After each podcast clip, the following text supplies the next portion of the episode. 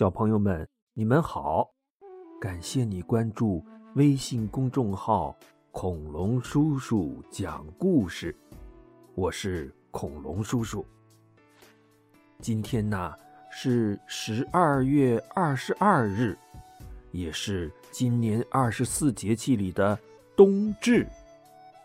什么是冬至啊？冬就是冬天的意思，至就是到头了，到达终点了。冬至就是冬天走到尽头了，要结束了的意思。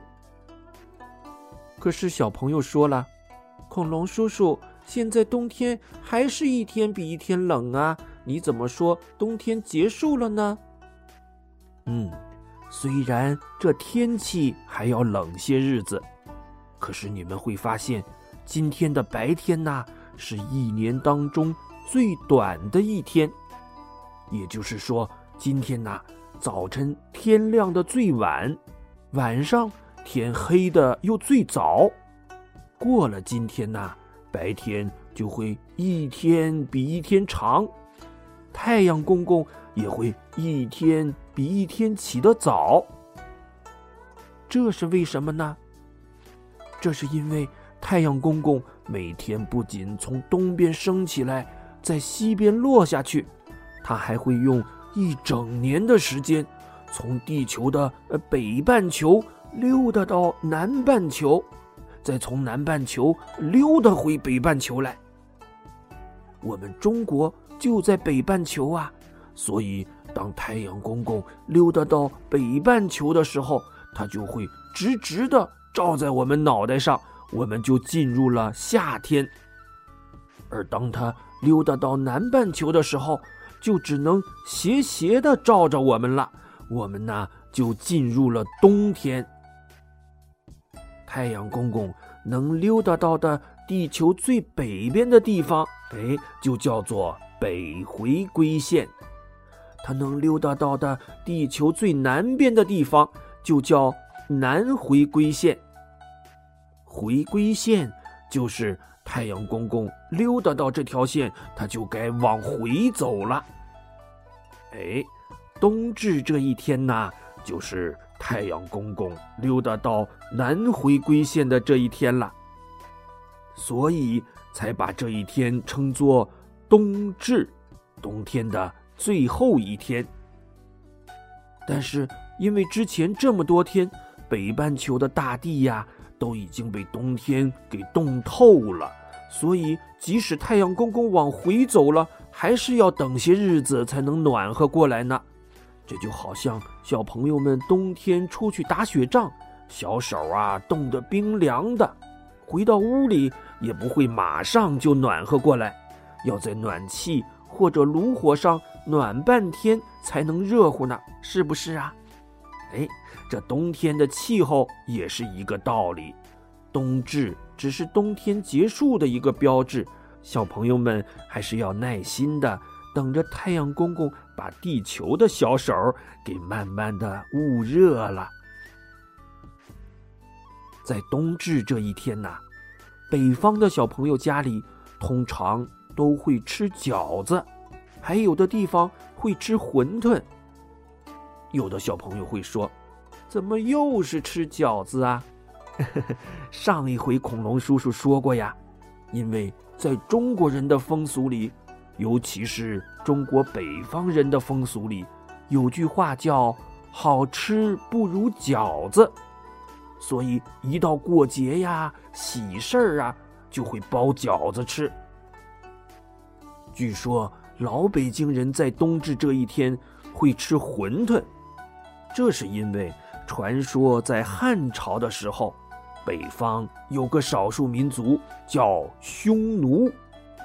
这匈奴啊，总是侵略汉朝的国境，而且烧杀抢掠的。汉朝北方的老百姓非常痛恨他们。当时匈奴的两个首领，一个姓浑，一个姓屯。